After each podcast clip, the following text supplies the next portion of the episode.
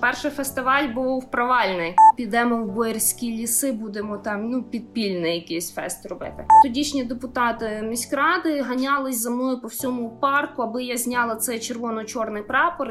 Родина Мірзаєвих за рахунок фестивалю купила собі джип.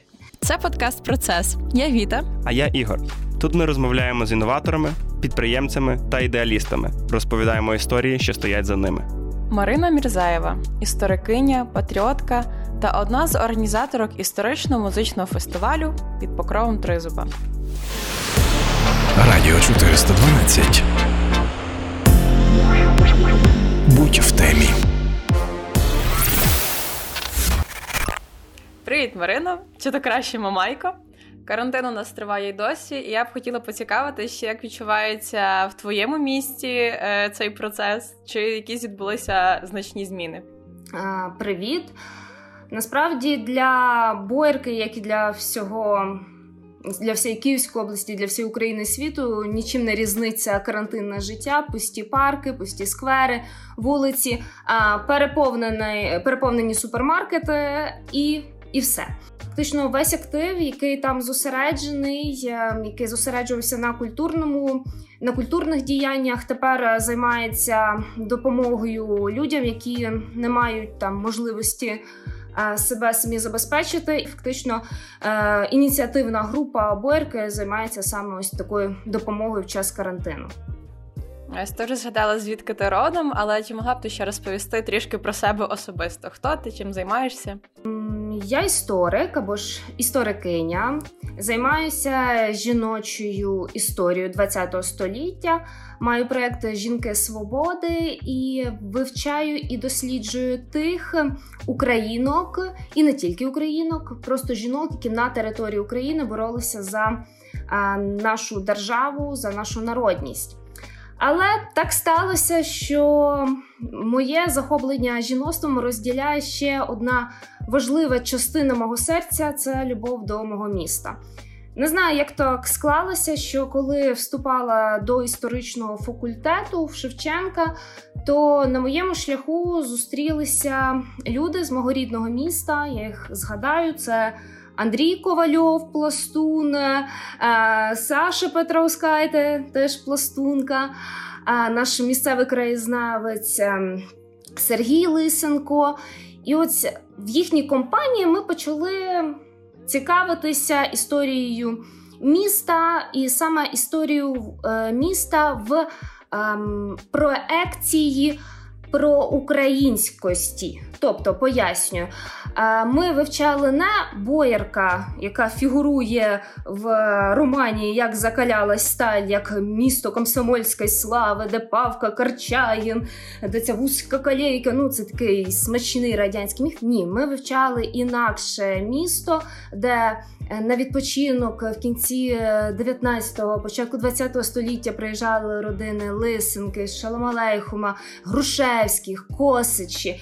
Е, ми уявляли, як вони ходили ось вулицею Хрещатик, як вони проходили до Борського лісу. відповідно, ось це захоплення переростало у щось більше. І фактично для Борка ми створюємо міф, що саме українська революція 1917 років 17-1921 років, яка фактично витворила політичну українську націю, яка проголосила Українську Народну Республіку. Отже, ця ідея зародилася в Боярці. Все і тут приходить ідея. Організація великого великого дійства, яке приверне увагу як боярчан, так е, України, так і світу до такого непересічного містечка, як Боярка. І фактично створюється фестиваль під покровом Тризуба. І е, я вважаю, що цей проект стає дітищем для нашої всієї тризубівської родини. До цього і приходжу, що чим я займаюся, я намагаюся навчити людей любити своє. І фактично в цій любові починає ще більше закохуватись в своє місто і в, ну, в ту історію, яку вивчає і досліджує. Е, приємно спілкуватися з людиною, яка, по-перше, на карантині робить щось приємне тільки для себе, а для інших, і ще й знає про своє місто і пишається своєю історією в таких масштабах. Але зараз вже пройшло 4 роки. Та цей фестиваль став досить відомий і всеукраїнський. Чи не було тобі страшно, що тоді, коли ти його організовувала з друзями, туди ніхто не прийде? Було страшно. Я більше скажу, що перший фестиваль був провальний. Це була осінь, це був дощ. Е, зараз скажу, це була е, локація не така, яка є зараз, там в затишному маленькому парку, парку перемоги. А тоді це було на стадіоні. Це було жахливо. Звісно, що інформаційно ми потім відфотографували, повиставляли, це оформилось і виглядало ну так більш-менш, але як організатор мені здавалося, що це повний провал. Місто, яке населення офіційно більше 40 тисяч, а не офіційно, бо поблизу Києва. Ну там ну, живе у нас в рази, в рази більше, ніхто не прийшов. І тут. Е, І що цікаво, в рамках цього ж фестивалю ми відкривали меморіальну дошку Всеволоду Петрову, генерал Хорунжому арміонер. Ми билися з комуністами, які хотіли зривати цю дошку в день відкриття. Ми До нас приїздив Володимир В'ятрович, у нас були козаксистами. Ну, знаєте, таке такі відомі і, імена, гурти. ну все. І і от не було людей. Відверто скажу, що після першого фестивалю я вже більше нічого не хотіла. І е, потім, е, коли пройшов час, і серед тих поодиноких людей, які все ж таки знаходилися на цьому заході, була жінка, яка прийшла з дитиною і сказала, що дякую вам. Я не знала, як своїй дитині пояснити, що таке війна, що таке військовий патріотизм, націоналізм. І вона сказала, що на вашому фестивалі я е, я змогла дитині пояснити це красиво в цій ігровій формі, зацікавити історію. І я зрозуміла, що от заради от такої дитинки, яка знає, хто такий козак УНР тепер, яка знає, хто такий Всеволод Петрів варто було це все робити. Фактично, ми вже відтоді почали відштовхуватись від того, як як людей затягнути, яку зробити цікаву картинку, і вже там, відповідно, на базі лекторіїв, на базі реконструкцій, ми і провадували нашу просвітницьку діяльність. Тобто ми росли разом із фестивалем. Що для тебе найскладніше в, фест... в організації фестивалю такого типу? Пошук грошей. Пошук грошей, бо перший рік ми були з партнерами. Е, в наступні роки а і нас підтримувала завжди міська рада. От, До речі, що варто зауважити, нам дуже пощастило, що в нашій команді було представництво Борської міської ради, яка ну насправді дуже багато допомагала. Але знов таки бюджет міста не міг виділити ні мільйон, навіть не декілька сотень тисяч. Це були певні обмеження. І тому ми почали подаватися на конкурси, і от насправді ось це і було складним, що треба було дуже багато бюрократичних моментів долати. Бо коли ти організовуєш захід спільно із е, якоюсь держустановою, ти не можеш сказати: ну все, цьому папа, ну не вийшло, так не вийшло, давайте на наступний рік. Ні, ми абсолютно зараз є залежні від офіційних заяв держави, країни, позиції, законів, прийняття рішень, і вже від того відштовхуємося. Тобто фестиваль вже не перший рік відбувається. Якщо порівнюючи з попередніми роками, чи було легше якось е, комунікувати за фінансування, і чи взагалі ти якось е, уявляєш і віриш в фінансування від нинішньої влади на такий фестиваль? Ем, Ну, поки на місцях лишається та стара гвардія, так би мовити, з міською радою. Ну на цей рік у нас була співпраця зафіксована. Що буде далі? Я не знаю, зважаючи на ті тенденції, які спостерігаємо по скороченню фінансування культури, про ті пріоритети, які розставляє нинішня влада. про те, е, якщо говорячи, хто пішов від нас у владу з нашого району, області, і які в майбутньому у нас можуть бути тут керівники, то я одразу скажу, це не нові обличчя. Ми з ними давно знайомі, ба більше у нас з ними є абсолютні конфліктна ситуація, і тому ось ці люди не дозволять бути тризубові. І е, ми вже сміємося. Ну нічого, підемо в боярські ліси, будемо там ну підпільний якийсь фест робити. Але насправді це є дуже погано, бо попри те, що ми там я там я досліджую підпілля е, в ситуація тоді, коли ми маємо державу, підпілля не має бути. Має бути от саме такі фестивалі, як Тризуб, мають на всіх рівнях підтримуватись державою максимально, бо це є не просто фестиваль розваги, а він несе певні в собі е, смисли ось цього виховання із молоді державників. Але як ми можемо виховати молодь державників, яка поважає владу, яка ем, е, хоче туди йти, яка є законослухняною, якщо влада нас не підтримує, якщо ми не показуємо, не демонструємо нашу співпрацю напряму, навіть питання культури. Тому, поки е, всі вичікуємо, приглядаємося, але опускати руки ніхто не збирається. І і правильна, правильна позиція. А скажи, будь ласка, ти заробляв на ньому? Тобі виходило виносити звідти хоча б якийсь профіт з цього фінансовий? Це фестиваль фанатиків.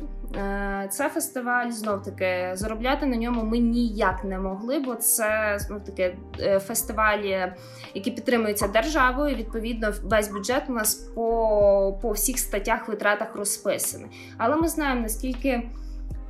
Ці статті витрат дуже обмежені, що, от, е, наприклад, те ж питання гонорарами артистів писати ми не можемо. А хто організовує фестивалі, знає, що це одна з найбільших витрат, то треба шукати партнерів і ну найчастіше у нас були наші місцеві партнери, які е, допомагали, і фактично таким чином ми якось е, вирулювали. Ну але найчастіше питання: хто там поїхав, забрав на пальне, хто кого приютив, е, там на бекстейдж на різку, ще щось. Ну тобто, це навіть не рахується, що у нас хтось туди вклався. Тому.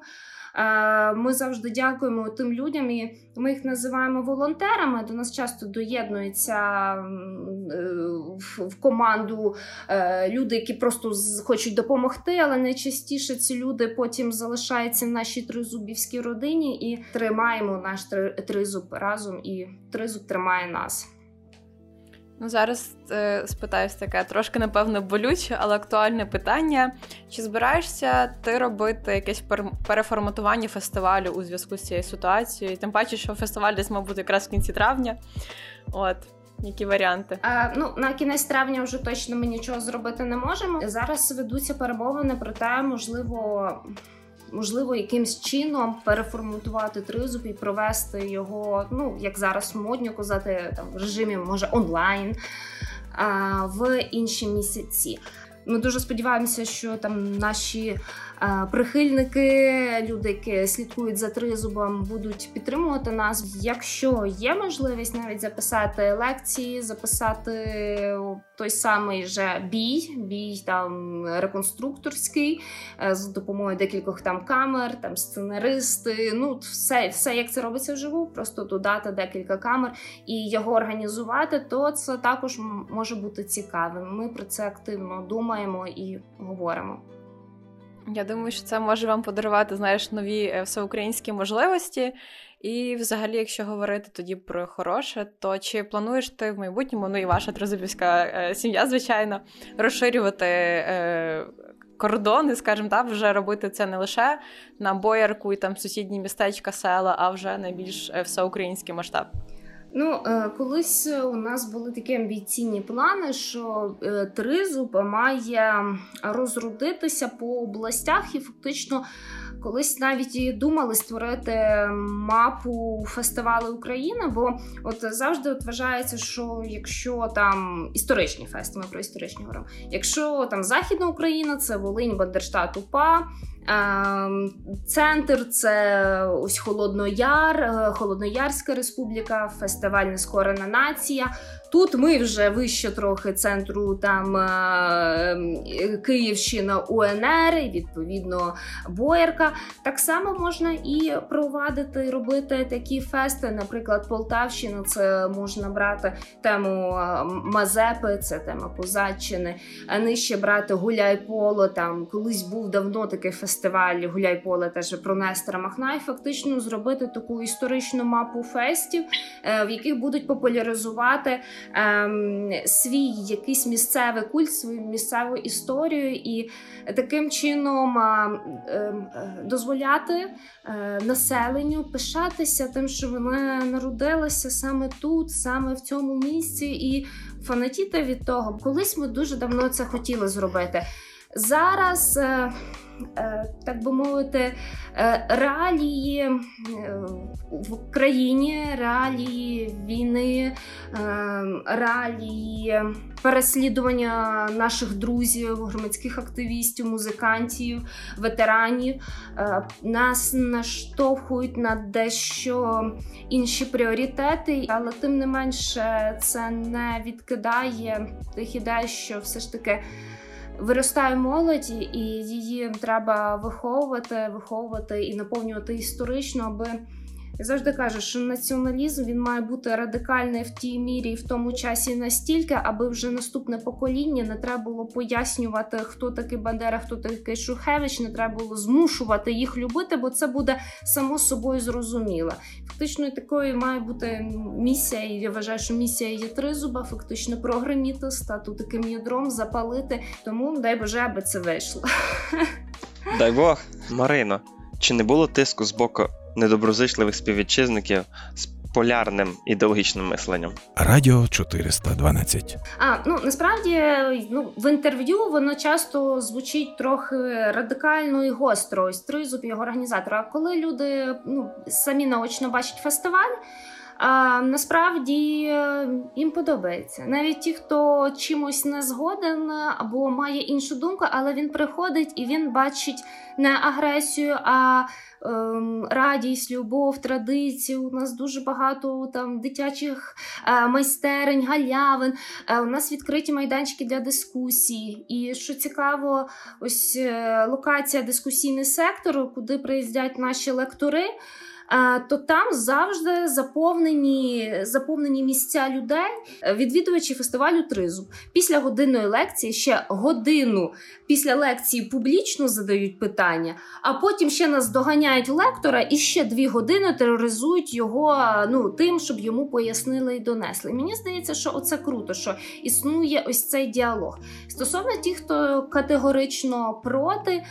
А, Такі бувають люди. Такі люди зазвичай є кимось або чимось політично зацікавлені. Наприклад, як і в кожному місті, у нас є боярські групи, і пам'ятаю, що після фестивалю е, до батьківської хати, де Е, живе мій батько, в нього там є майстерня автомобіля. І часто він, як майстер, до нього приїздять різні машини, стоять в чергу, і він їх ремонтує.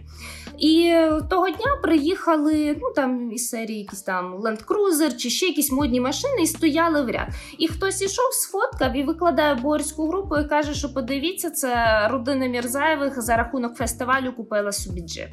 Ну тобто я, вважаю, що це є провокації, і це не є те, ми що є якесь крило людей, які не згодні. Я думаю, що є ті люди, яким зумисно а, е, зумисно дають таку якби завдання просто очернити там нашу тризубівську родину, там мою власне родину і нашу команду. Більшості ті, хто а, е, каже, що фестиваль націоналістичний і чимось їм не імпонує, я кажу, приходьте, подивіться. До речі, дуже е, типова радянська страшилка. Вважати, що українське воно якесь є абсолютно негарне і воно є є агресивним. От Згадайте про плакати в період голодомору, як зображували українського куркуля, тобто українська мова з його такої страшної щалепи, з такої мордяки, з така вишиванка на ньому, і цей куркуль він ну, ось таке особлення жаху. Ну і я вважаю, що ті, хто ось наговорюють на тризубі фестиваль, вони є ось тими радянськими пропагандистами, які насправді все абсолютно перекручують. Або живуть дуже за стереотипним уявленням. Да? Ну так, так, так. А якщо би ти запрошувала Зеленського на цей фестиваль, як що би ти йому сказала, що він туди прийшов? Ну, я би, мабуть, його направила на локацію дискусійний сектор, е, поспілкуватися, повчити історію, спробувати повести дискусію. Але оскільки м- я вважаю, що Президентові Зеленському треба було набагато раніше відвідувати подібні фестивалі, набагато раніше читати ті непрочитані книги, набагато раніше знати цю історію. Бо людина, яка очолює державу, вона не має поспіхом вчитися. Вона вона вже мала прийти туди навченою. Тому мені його тільки шкода. От шкода по-людськи. Чувак попав і, і щось у нього точно не виходить. І ну, його можна пожаліти, але от ціна, от шкода, ну от ціна того всього, цьому всьому гумору, звісно, звісно, велика. І нам з вами, і культурним діячам, і фестивалям подальшому ці всі помилки доведеться виправляти, так би мовити. Я думаю, що на жаль, воно так і є. Зважаючи на твій досвід, е, наскільки в нас є ця глибока ідеологічна криза в країні? Ну, е, я завжди кажу, що все пізнається в порівнянні. Насправді, е, до фестивалю Тризуб у мене був дуже масюсінький фестиваль який я організувала божечки, мені було 16 років. Це мій перший курс перед Майданом. Називався цей фестиваль е, Республіка Мамайщина. Ми вивісили червоно-чорний прапор е, на своєму фестивалі. Ну, щоб ви розуміли, е, тодішні депутати міськради ганялись за мною по всьому парку, аби я зняла цей червоно-чорний прапор. І фактично цей червоно-чорний прапор був ну, таким каменем спотикання в подальших стосунках у мене з тими людьми, які були при владі тоді борці, подальшому там називали і нацистка, і так далі. Зараз ми бачимо зовсім інакше реалії. Ми можемо е, говорити про те, яким шляхом нам іти, але після майдану сформувалось основне, що є ось оце поняття цінностей. Я вже знаю, що червоно-чорний прапор за цей прапор мені ніхто нічого не буде закидувати. Я вже бачу людей, що їм не треба доводити, що це таке. Зараз я думаю, є інше питання. Е, криза є в тому, що і це не тільки українська криза, це є питання загалом е, інформаційного такого інформаційного тоталітаризму, інформаційної ось цієї брехні, і коли підміна йде понять.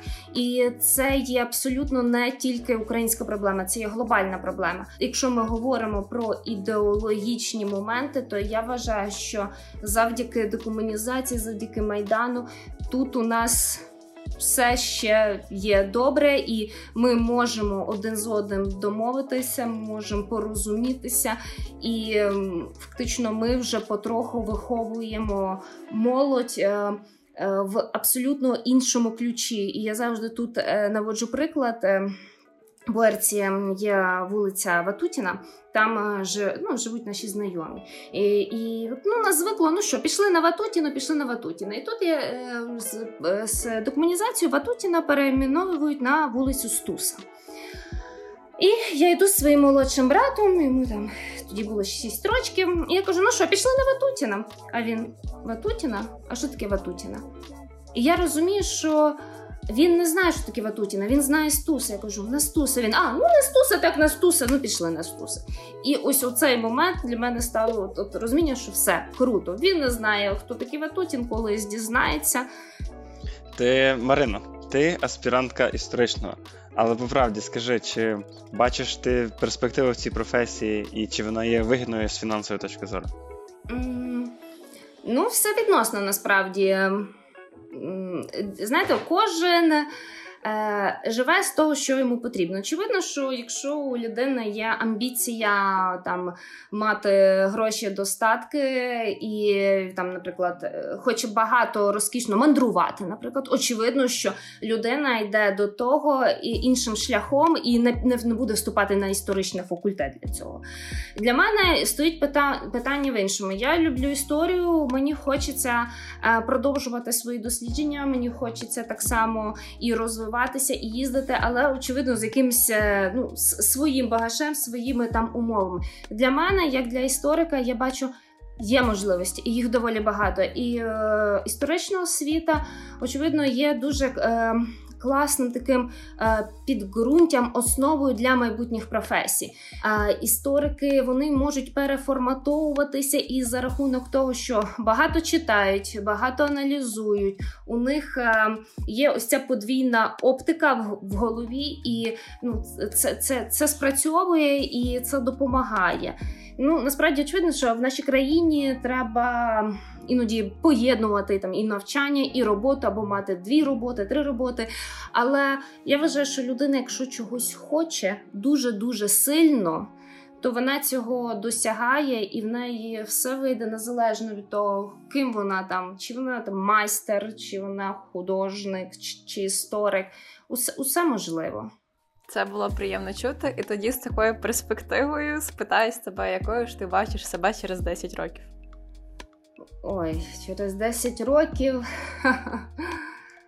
Мабуть, я би хотіла себе бачити через 10 років е, такою, як я бачу себе зараз. Тобто сидіння з книгами, писанина, дослідження, ем, занурення в Е, біографії людей, написання протокниг. Е, але е, карантинні реалії змусили мене вже зараз сісти за стіл і почати працювати. Хоча я ще трошки не готова, ще трошки хочеться порухатись, поорганізовувати, поїздити, поробити, поспілкуватися. Але е, через 10 років, якщо не доведеться там щось радикально змінювати в своєму житті, я маю на увазі певні корекції в плані життя нашої країни, світу і так далі. Я все ж таки планую продовжувати займатися історією, писати, і дуже сподіваюся, що до того часу вже е, сформується е, е, своя думка, сформується свій стиль, і я вже зможу в більшій мірі продукувати те, що зараз в мені кипить, що зараз живуть дуже дуже багато людей. В мені дуже багато історій. І я сподіваюся, що до того часу все ж таки мені вдасться вдасться їх оформити у дослідження книги, сайти, брошури, виставки, аби вони були почуті. І я сподіваюся дуже сильно на це. Ну що ж, на цій позитивній ноті думаю, що ми можемо вже завершувати. Свою чергу я дійсно щиро бажаю, щоб взагалі світ колись побачив твої публікації, особливо з цього проекту Жінки Свободи. Бо це перший такий, я думаю, масштабний суто не б сказала, феміністичний та проект про війну. Ось Ігор. Це круто. Мені здається, що що ми прийдемо через 10 років і будемо говорити зовсім іншого рівня мислителем чи мислителькою, перепрошую. Е, е, Хіба можливо, а я знаю, таке може бути. Скажи, будь ласка, може ти хочеш щось побажати або Зеленському, або, нашим слухачам? Вони люблять чути щось таке приємне особисте, а в тебе є куча історій, які ти можеш поділитися або побажати. А, Ну, Зеленському бажати я нічого не хочу, а, лише чим швидшого усвідомлення і розуміння того, що це все є не гра, а реальне життя. А тим людям, які живуть в цьому реальному житті, які зараз борються із ем, новими реаліями, які загалом нахлинули на весь світ. Це те, що ми кожен роз'єднано сидимо вдома, і нам бракує обійм спілкування поглядів. Я бажаю людям, аби вони в цьому усамітненні змогли знайти гармонію, пізнати себе, усвідомити вла, власну ось цю сутність, її уловити і побільше читати. Це неймовірна нагода, час, аби а, перечитати ті книги, які були відкладені на потім, і відповідно з ось цим багажем знань вийти до тих до тих, за ким дуже сумували, обійняти і фактично таким чином саме у читанні, у розвитку і є спасення людства від того страшного вірусу, який є гіршим ніж COVID-19. Це вірус е, е, інформаційний, це вірус е, брехні, маніпуляцій, це вірус лицемірства. І саме за допомогою книг і читання. Вміння створювати ось ці світи, їх аналізувати, візуалізовувати і так далі, ми зможемо розпізнавати правду від брехні. І мені здається, ось для цього ось коли у нас з'явився вірус інформаційний, з'явився вірус COVID-19 і сказав: люди, сідаєте вдома, берете книги, читаєте, розбираєтесь і вже виходите із світлою головою, із світлим розумом на вулиці, і відповідно продовжуємо рухатися далі. Радіо 412. Діджитал, віжуал, голосом. Що що? Голосом? Слухай